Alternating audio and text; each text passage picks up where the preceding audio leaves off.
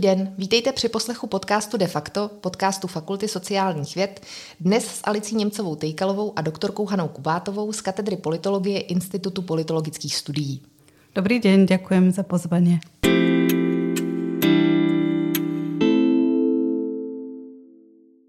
Hano, ty se věnuješ velmi zajímavým tématům. Jsi vedoucí výzkumného centra VITRY, což je interdisciplinární pracoviště pro výzkum násilí, traumat a spravedlnosti. Mezi tvé výzkumné zájmy patří vztahy mezi eh, většinou a menšinou na Slovensku a nejen na něm, eh, sociální historie holokaustu a vztah mezi pamětí a násilím, stigmatizací násilí a násilníků.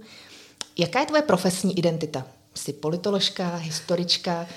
Eh, to začínaš tou najťažšou otázkou, pretože ja vlastne ani neviem, že či či na to viem odpovedať. A niekedy musím sa priznať, že sa ako keby čertím na to otázkou, mm-hmm. pretože ju dostávam často a často vlastne ju dostanem, že ako keby tá druhá strana predpokladá, že som, že, že som tým druhým v nejakom kolektíve, že keď som na konferencii, ktorá je viac historická, tak si všímam, že ma častejšie predstavujú ako politologičku a keď som na politologickej, tak hovoria, no tak to je taká politická história a, a vlastne ako keby asi to v sebe mám, že to riešim, pretože na to ako keby vždycky cítim, že na to zareagujem emočne, že vlastne ja neviem. A to, čo sa mi asi tu páči, alebo prečo ja sa cítim, alebo často vlastne hovorím, že sa cítim spätá s fakultou a s univerzitou, je, že, že, že mňa vlastne zaujímajú veci, ktoré sú skrz. A zároveň chcem povedať, že si uvedomujem, že, že to môže znieť trochu pyšne, že človek si povie, je to aj to a pritom si uvedomujem, aké má medzery, a tak, tak, tak vlastne, tak vlastne asi, asi čo chcem povedať je, že, že sa snažím byť to aj to a dúfam, že e, niečo z toho dáva zmysel a že sa to nejak pretína v tej mojej práci. Já jsem se zeptala proto, že já mám vždycky hrozně ráda, když lidé v sobě spojují vlastně víc těch entit. Zároveň uh, mám úplně stejnou zkušenost, že lidé mají potřebu uh, nějak škatulkovat a zařadit člověka. Proto mě zajímalo, jak se řadíš no, ty lebo ono je to aj tak, že vlastně čokoľvek ty potom ako keby vyplníš a mám pocit, že kde ja vnímam taký rozpor je, že ako sa hovorí o tej interdisciplinaritě, ale tak určite sa ma dobre vie, že na tej fakulte a na tej univerzite sme vlastne tiež zaškatulkovaní a potom v konečnom dôsledku si musíš v nejakom systéme vybrať nejaký obor, ktorý k tomu svojmu výsledku priradíš, alebo sa definovať nejako v nejakých manuáloch alebo formulároch. A tam vždy ako keby rozmýšľam, že vlastne čím som a, a možno, možno mám aj nejaké obavy, že ako keby, aby som bola vnímaná ako súčasť inštitútu alebo súčasť nejakej komunity, ale zároveň vlastne, vlastne to mám rada, to, kde sa to ako keby pretína a to je preto, pre, a, asi prečo robím také veci, ktoré sú na pomedzi a, a kde dúfam, že sa inšpirujem obidvoma tými odpormi. Máš pravdu, protože pro to hodnocení vědy, kam odevzdáváme právě publikace, no. tak uh, já, mě náš pan ředitel dovolil, abych si rozdělila svoji identitu. Dlouho jsem o tom přemýšlela, jaká ta procenta dedikuji k čemu ve svojí osobnosti. No, já to mám tiež, teda tiež možnosť uh, vybrať si dvoje. Ale vlastně už zase, že mala som taký pocit, keď ta otázka prišla, že je to vlastně niečo navyše, že človek akože sa nejak vybočuje mm. a tým vlastně ukazuje, že na tom inštitúte neúplne patrí, alebo vlastne kde tam je. A ja si myslím, a možno sa trochu ako keby chránim a teraz som v takej defenzívnej pozícii, že vlastne tie najlepšie veci sa robia, keď, robíte, keď, keď, robíš, keď robíme veci skrz. Uh-huh. Keď sa vlastne snažíme naučiť a zistiť, ako to robia iné disciplíny. Prečo sa vlastne rôzne odbory pozerajú na totožnú vec a, a, a vychádzajú z iných východísk, používajú inú metodológiu. A tak, tak stále tak nejak dúfam, že, že, že pretože som na fakulte, tak vlastne to dokážem obhájiť, pretože ta fakulta sama o sebe je interdisciplinárna. Vy právě v rámci VITRY spolupracujete napříč instituty, taky spolupracujete s různými fakultami naší univerzity. Co si zprávě odnesla z té spolupráce? Pokud se nepletu, tak vypracujete třeba i s lékařskou fakultou. Jaké to je? Je, je to super, ale veľmi myslím si, že hneď dodám, že veľmi záleží, s kým pracujete. A nám sa podarilo vytvoriť tým ľudí, ktorých zaujíma, čo tí druhí si myslia. A verím, že to není úplne vždycky jednoduché. Um, a myslím si, že vlastne na začiatku, pamätám si naše prvé semináre, keď sme sa stretli a keď sme začali hovoriť a niektorí kolegovia, myslím, že to bolo z Inštitútu medzinárodných štúdí, ktorí sa venujú viac pamäti, hovorili o traume. A viem, že kolegovia medici a, a doktori hovorili, no o akej traume hovoríte, tak to má diagnózu, to má nejaké číslo. A, a, a, a cítila som, že tam bola tak ako keby trenica v tom, že ako je to nejaký sociálne-kultúrny pojem, bude to diagnóza a je to niečo, čo má skutočne fyzickú ranu, alebo je to nejaká rana, ktorá môže prestupovať nejakou generáciou alebo dvoma. A, a prišlo mi to ako keby zaujímavé a tam, kde sme sa stretli a tam, kde myslím si, že to začalo fungovať je, že tí ľudia, ktorí v tom týme sú, tak vlastne ich to zaujíma a, a, a, a myslím, že sa, myslím, že sa snažím ako keby otvoriť a hovoriť o tom. A, a je to... Niektoré, niektoré začiatky boli ťažké, že sme si museli sadnúť a mala som pocit, že sme si museli začať dôverovať, a že tie veci robíme skutočne a, a že um, aj odbory mimo medicínu uh, sú vedecké odbory. A zároveň vlastne my sme museli chápať, ako k tomu pristupujú právnici, sociológovia a, alebo práve ako keby psychiatri. A, a, a nakoniec, myslím, že v nejakom bode, uh, v nejakom roku dva alebo tri si pamätám, že sme mali seminár, po ktorom sme si hovorili, že to začalo fungovať. Mm. a tí seniory, uh, že sme zostali dlhšie a hovorili sme si, že mali sme pocit, že sme vlastne začali spolu komunikovať. A, a ja som ako keby uh, dlho nad tým tápala, že či to robíme dobre, uh, čo by som mohla urobiť lepšie, aby sme sa viac prepojili. Ono je to u nás ťažké, že my sme vlastne nielen rôzne odbory, ale rôzne fakulty, ale vlastne sme aj rôzne mesta, uh, že my máme lekárskú fakultu v Plzni. A, a tým je to ťažšie, že sa ťažšie stretneme, ale, ale, ale pamätám sa, a, a vlastne myslím si, že vtedy profesor Webera hovoril, že nie, že on mal pocit, že to vlastne je tak správne, že my sme vlastne postupovali pomaly, my sme prezentovali svoje práce, počúvali sa a v tom asi roku 3 sme začali vlastne spolu mať semináre, kedy sme vystupovali vedľa seba a mhm. kedy, kedy sme si začali dôverovať a mali sme pocit, že to vlastne môže byť zaujímavé, ako k tomu pristupujú tí druhí. V jednom bode, myslím, že to bol rektor CIU vtedajší, povedal, This is a place of slow science. Toto je miesto pomalej vedy. A ja som skutočne prvú chvíľu si myslela, či mu dobre rozumiem, či povedal slow science. Ale on to asi, on to skutočne myslel. Že on vlastne, a potom, čo začal vysvetľovať, je, že my sme sem prišli, aby sme prestali vybavovať e-maily, aby sme sa nadýchli, aby sme boli pomalší v odpovediach, v tej každodennej akademickej činnosti. Mm aby sme čítali, išli na prednášky, na ktoré by sme normálne nemali čas. Aby sme rozmýšľali nad projektami, ktoré by sme možno niekedy urobili a možno nevídu. A pre mňa to bolo hrozne osviežujúce. No a v tej každodennej realite to není úplne možné, ale, ale my sme sa snažili vlastne vytvoriť prostredie, kde by sme tých ľudí akoby nenutili, neškatulkovali, nepovedali im, tak musíte spolu písať, mm-hmm pretože sme interdisciplinárne pracovisko, ale snažili sme sa vlastne ako keby ponúkať témy a, a, a ľudí, ktorí pracujú na témach, ktorí robia na spoločných veciach. Že pracujú, väčšina z nás pracuje na nejakej forme násilia, na sexuálnom násilí.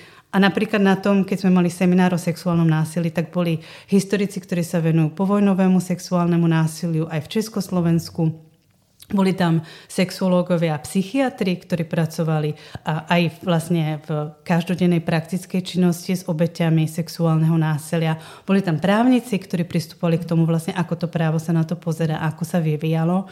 A, a tým ja dúfam, že sme vytvorili platformu, kde tí ľudia vlastne majú záujem. A to, čo mi to trochu dokladá, je, že tí ľudia vlastne spolupracujú aj mimo to centrum. Že, že si vypýtajú kontakt na niekoho, že, že vidím, že som v nejakej kópii konverzácie, ktorá prebieha a radia si s literatúrou, že sa podával grant a že vlastne ľudia e, písali spolu, že, že, že doktori oslovili nás, čím nevieme niečo povedať ku konšpiráciám a že vlastne sa vytvorila platforma ľudí, ktorí nejak spolu spolupracujú. Ale všetko dobré, myslím, že chce čas. Ty jsi mi Středoevropskou univerzitou v Budapešti hrozně pěkně nahrála na to, na co jsem se také chtěla zeptat. Ty jsi absolventkou jak Univerzity Karlovy, tak právě Středoevropské univerzity v Budapešti. Zároveň máš celou uh, řadu zahraničních zkušeností díky grantům uh, a nejrůznějším fellowshipům a internshipům, které si získala. Jak se to všechno propisuje do té tvé současné práce? No jednak sa to podľa mňa prepisuje tou otázkou, ako si začala, že kým som, pretože vlastne ja som aj na rôznych tých pracoviskách bola zaradená rôzne a študovala som vlastne rôzne odbory. Že ja som študovala politológiu a medzinárodné vzťahy, potom nationalism a Jewish studies, akoby židovské štúdia s dôrazom na nacionalizmus, to bola tá hlavná špecializácia, čo bola vtedy na CEU um, zvláštnosťou a ktorá sama o sebe bola medziodborová bola medzi uh, Department of Politics a Department of History. A potom vlastne som prešla na moderné dejiny a, a, a dneska som tak niečo pomedzi. A, takže jedna, podľa mňa, jedna odpoveď je, uh, že tým, kým som, alebo kým nie som, uh, že vlastne sa snažím teda nejak prekračovať uh, disciplíny a potom tým, že vlastne um, asi moja, väčšina mojej tvorby je medzinárodná a, a snažím sa to, čo ja robím, vkladať do nejakej, nejakej širšej súvislosti. Mm. Že aj keď moja možno empirická základňa v tejto knihe je viac Slovensko, uh, tak vlastne chcem ukázať aj kolegom a kolegyňam, že to dáva zmysel a že vlastne môžeme sa niečo naučiť aj v tomto regióne, ktoré je vlastne akoby aplikovateľné alebo prestupuje ten región vo svojich výsledkoch alebo nejakých teoretických um, neviem, um, teóriách, ktoré vlastne uh, z toho vyplývajú. Spolu s Janem Láníčkem ti v roce 2018 vyšla v nakladatelství Brill kniha, eh, která se věnuje obrazu, představě židovství a židů v, českých, eh, v české a slovenské představivosti v letech 1938 až 89. Je zaměřená na antisemitismus, holokaust a sionismus. K čemu jste došli v tom svém výzkumu? Myslím si, že k čemu jsme došli, bolo, že že vlastne by som to možno povedala ešte naopak, že ani nie, že k čomu sme došli, ale ako sme tú otázku postavili. To si myslím, že bol náš hlavný prínos, pretože my sme sa snažili v tej knihe skúmať nie dejiny Židov v Československu od roku 39 do 89, ale vlastne nás zaujímalo ako česká a slovenská spoločnosť a hovoríme tam o verejnosti, tiež o elitách, intelektuáloch, ako pristupovali, ako chápali vlastne, čo to ten Žid predstavuje. Takže do istej miery, k čomu sme prišli, je, že, že, že to židovstvo a ten Žid často predstavuje nejaký, nejaký pojem a nejakú predstavu o niečom mhm. a často predstavu o nás samotných. Že, že ten antisemitizmus, ako sa hovorí, a to nie som jediná, nie je ani tak o Židoch, ale je vlastne o väčšinovej spoločnosti, ako si predstavuje, ako má svet fungovať, ako svet funguje a čo sa im nepáči a na to často projektujú na, toho, na, na tú predstavu Žida e, svoje predstavy. Myslíš si, že v současné době e, je antisemitismus pořád e, tak palčivým a velkým problémem?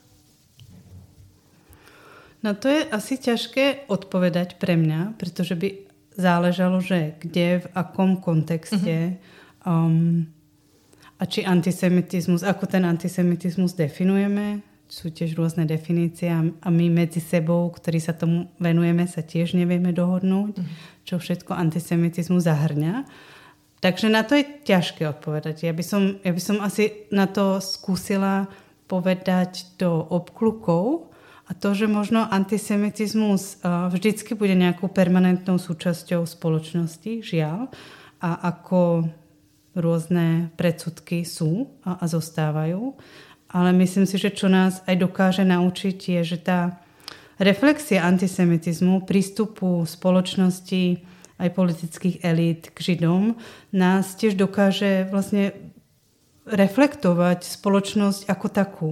A, a aj to vlastne, jednak to sme my, ale jednak vlastne to, ako pristupujeme aj k iným menšinám, a, či už sú to etnické, alebo sexuálne, či, či iné menšiny, akokoľvek definované.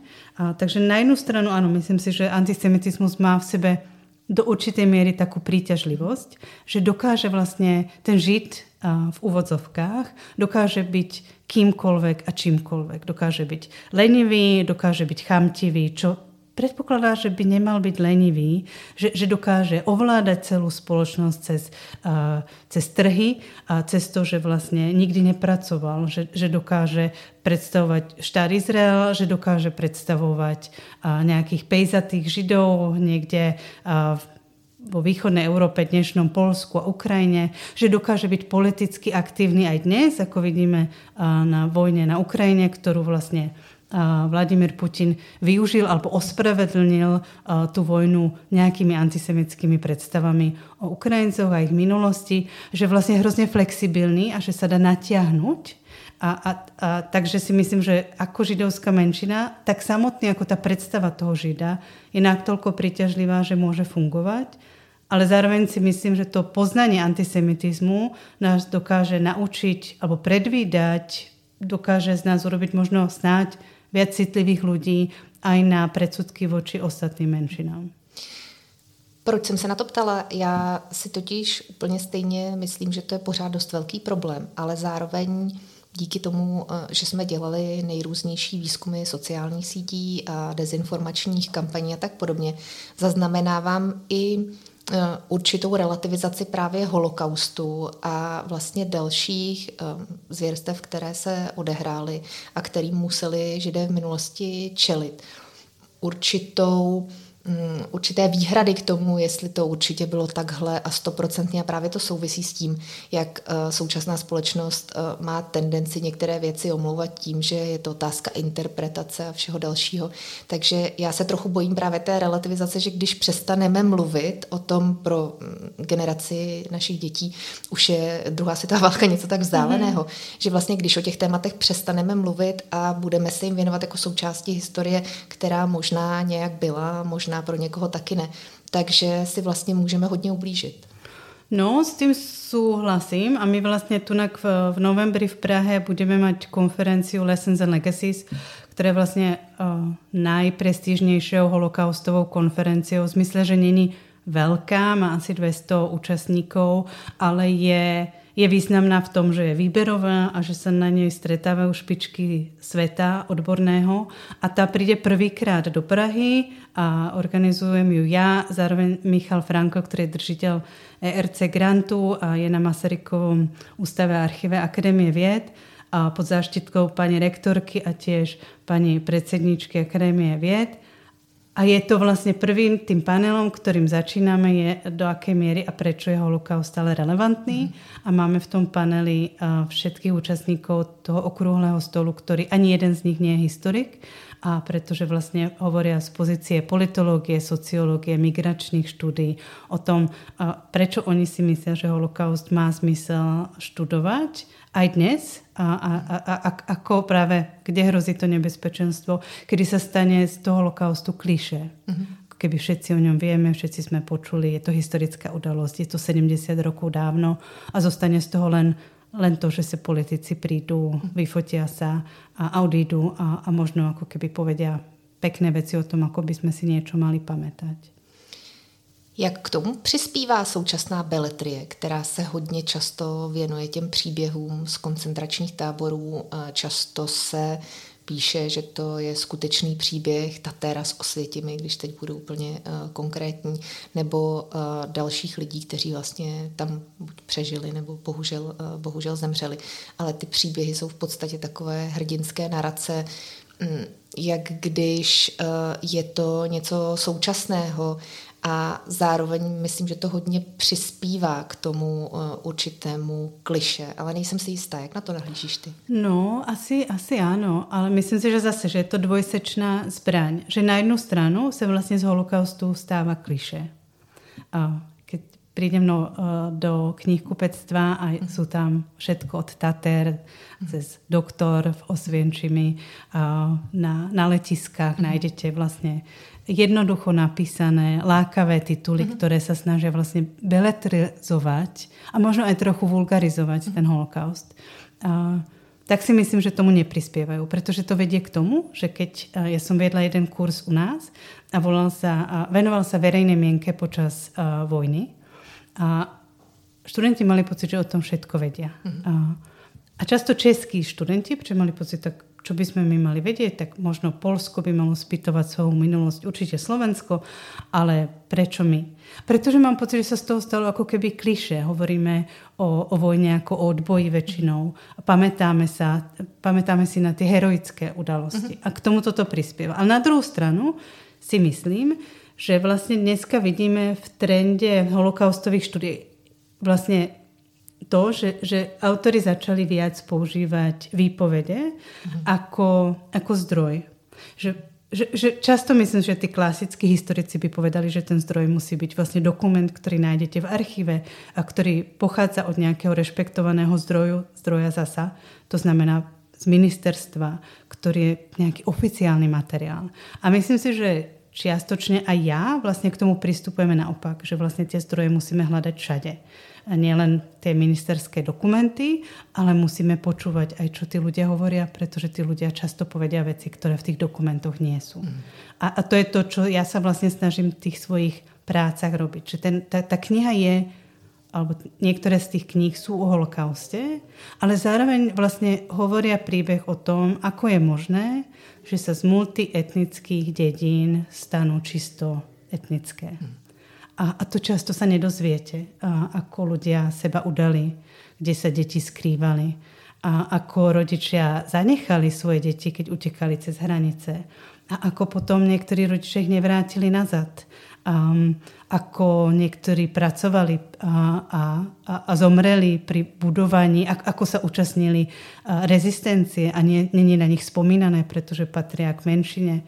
A, tak vlastne toto všetko si myslím, že nám odhalujú svedectva. A, a zase dobrým, ja si myslím, trendom v tých holokaustových štúdiách je, že je tam väčší dôraz na to snažiť sa zahrnúť čo najviac zdrojov. Vrátanie pamätníkov. Zároveň paměť, které se věnuješ, eh, je velmi ošidná věc, ať už je to ta individuální nebo institucionální paměť. Jak k tomu přistupuješ ve svém výzkumu? Mňa asi, a tu budem možno viac hovoriť teda ako politologička, mňa vlastne najviac zaujíma, ako funguje politická pamäť. Čiže čo je to, čo politici hovoria, keď si spomínajú na minulosť.